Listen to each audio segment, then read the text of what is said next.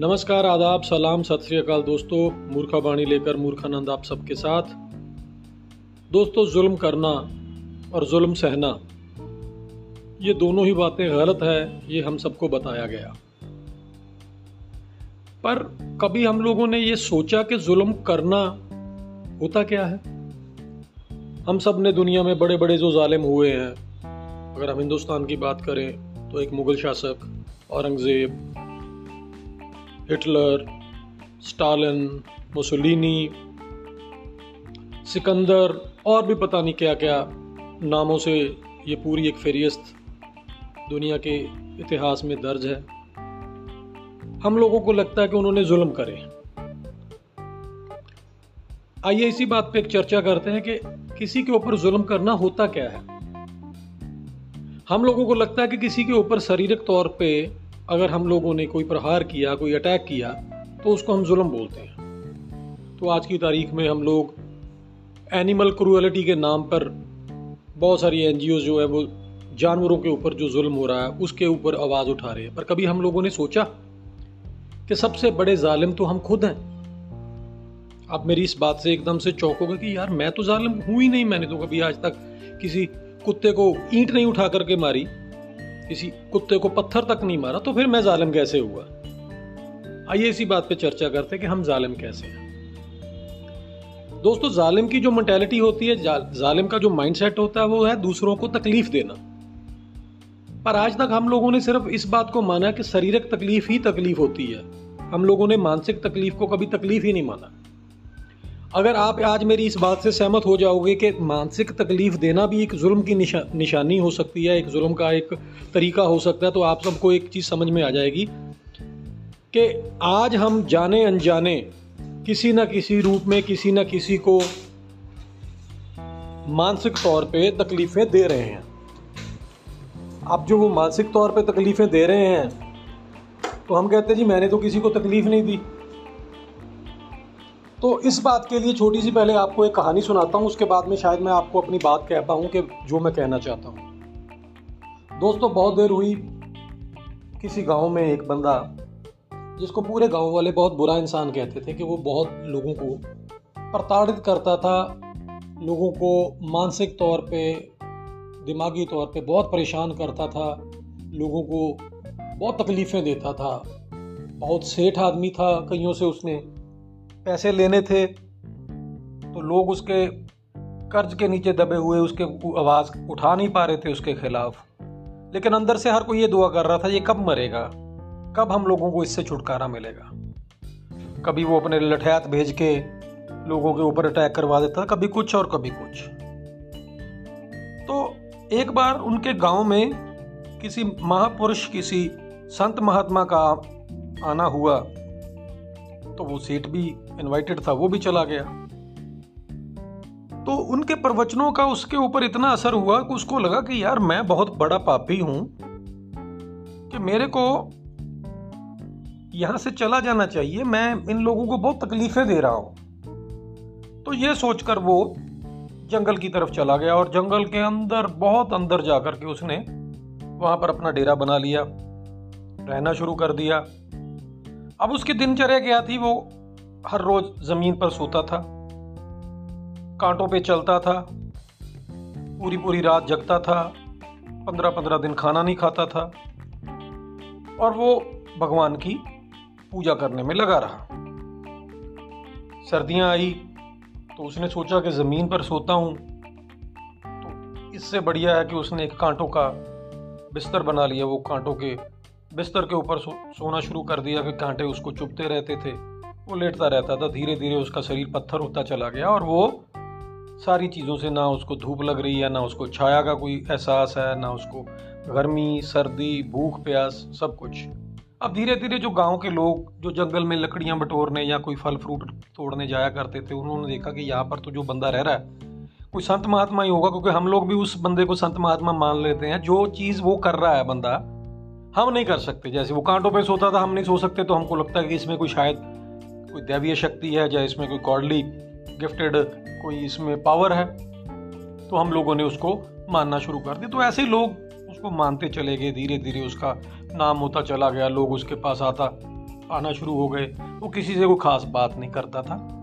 उसके बाद में वो बंदा लोगों को कुछ ना कुछ आशीर्वाद दे के या जो भी कुछ करता था तो लोगों को ये लगता था कि हमारी मन्नत पूरी होगी। तो धीरे धीरे उसके यहाँ पे मेला लगना शुरू हो गया। लोग काफ़ी सारे आने शुरू हो गए। लोगों ने उसके लिए कुटिया बना दी, पक्का मकान सा बना दिया और उसके लिए खाने पीने का प्रबंध कर दिया। एक दो ने गाय पेंट कर दी, उसको गाय बाँध दी। अब वो कुछ नहीं करता था। वो अपने में मस्त, उसकी रूटीन वही है। सुबह उठा, जंगल में चला गया फल फूल खा लिए। उसके बाद में कांटों पे लेट गया, धूप में खड़ा हो गया, यही सब कुछ चलता रहा। तो अचानक उस नगर में फिर से उन्हीं महात्मा का आना हुआ।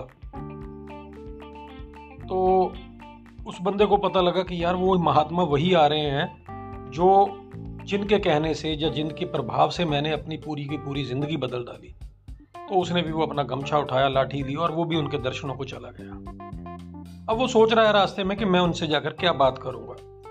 अब जैसे ही वहाँ पहुँचा तो उसने देखा कि जो सामने महात्मा बैठे हुए हैं, उन्होंने उसकी तरफ़ देखकर आँखें दूसरी तरफ़ कर ली। उसको लगा कि महात्मा जी ने मेरे को पहचान तो लिया है, बट ये पहचान ना पहचानने का नाटक क्यों कर रहे हैं? तो वो गया, उनके पाँव छुए और उनको बताया कि ऐसे ऐसे करके मैं आपके दर्शनों को आया हूँ। तो आज से दस एक साल पहले मैं आपके प्रवचनों से ही प्रभावित होकर के इस दुनिया से चला गया था।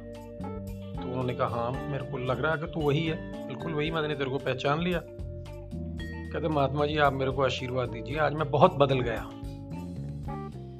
महात्मा जी ने कहा, मेरे को तो तेरे में कोई फ़र्क लग ही नहीं रहा। तू तो बदला ही नहीं है, तू तो वैसा ही है। तो वो बड़ा शौक हुआ कि ये कैसे हो गया? मैं नहीं बदला।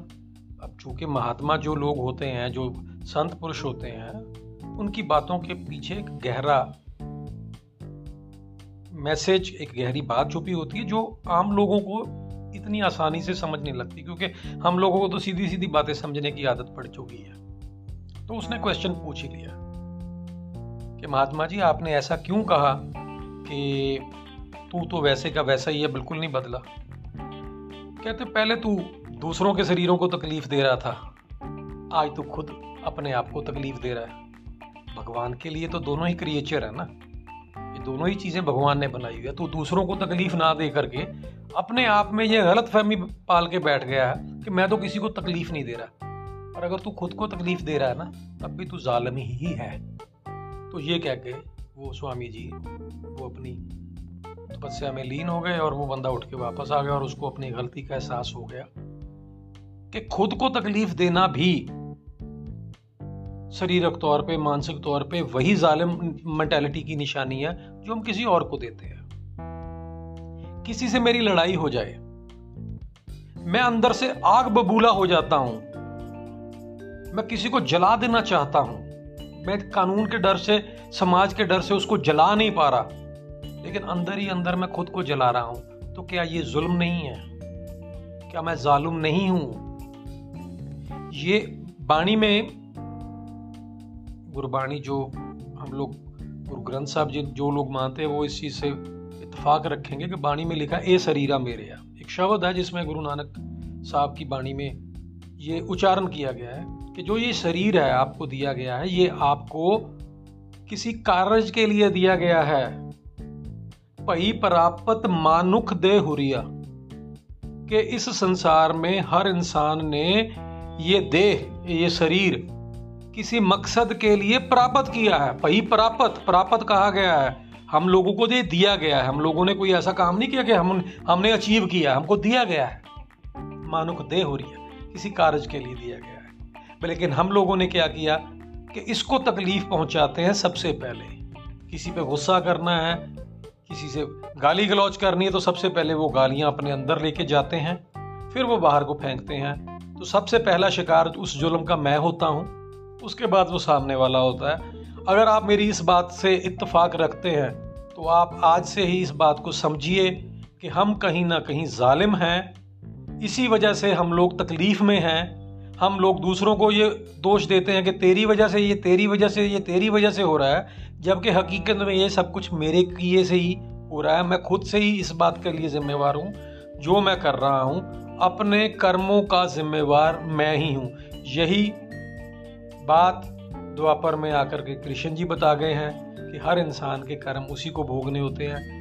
तो दोस्तों, अब आपको जो मैं मैसेज देना चाहता था, शायद मैं उसमें कामयाब हो पाया हूँ या नहीं, ज़रूरी नहीं है कि आप सब मेरे से इत्तेफाक रखें। आपकी जो राय है वो मेरे से मुख्तलफ अलग हो सकती है। लेकिन मेरा मानना सिर्फ़ यही है कि खुद को तकलीफ़ अपने अंदर से जब तक आप उस चीज़ को नहीं निकालोगे, भगवान कभी भी हृदय में प्रवेश नहीं करेंगे। क्योंकि अगर ये हृदय जो हमारा दिल है या हमारा अंदर है, अगर इसमें हम लोगों ने भगवान का वास करना है तो उनके लिए ये सारी गंदगी बाहर निकाल के फेंकनी होगी। उनको उनके स्टेटस के हिसाब से ही अपने अंदर सफ़ाई करनी पड़ेगी। क्योंकि रहरा साहब बाणी में फिर लिखा है, सो दर तेरा केहा सो करके। तो अपने अंदर को उन्होंने घर बनाया है, उन्होंने यही कहा है कि परमात्मा का अगर ये घर है तो ये कैसा होना चाहिए? इन्हीं शब्दों के साथ अब सबसे विदा लेता हुआ मूर्खानंद, जल्द ही दोबारा किसी और टॉपिक पे, किसी और थॉट के साथ, आप सबके साथ दोबारा से मुलाकात होगी। तब तक के लिए आप खुश रहें, स्वस्थ रहें, जुल्म ना करें और जुल्म ना सहें। इन्हीं शब्दों के साथ नमस्कार, आदाब, सलाम, सत श्री अकाल।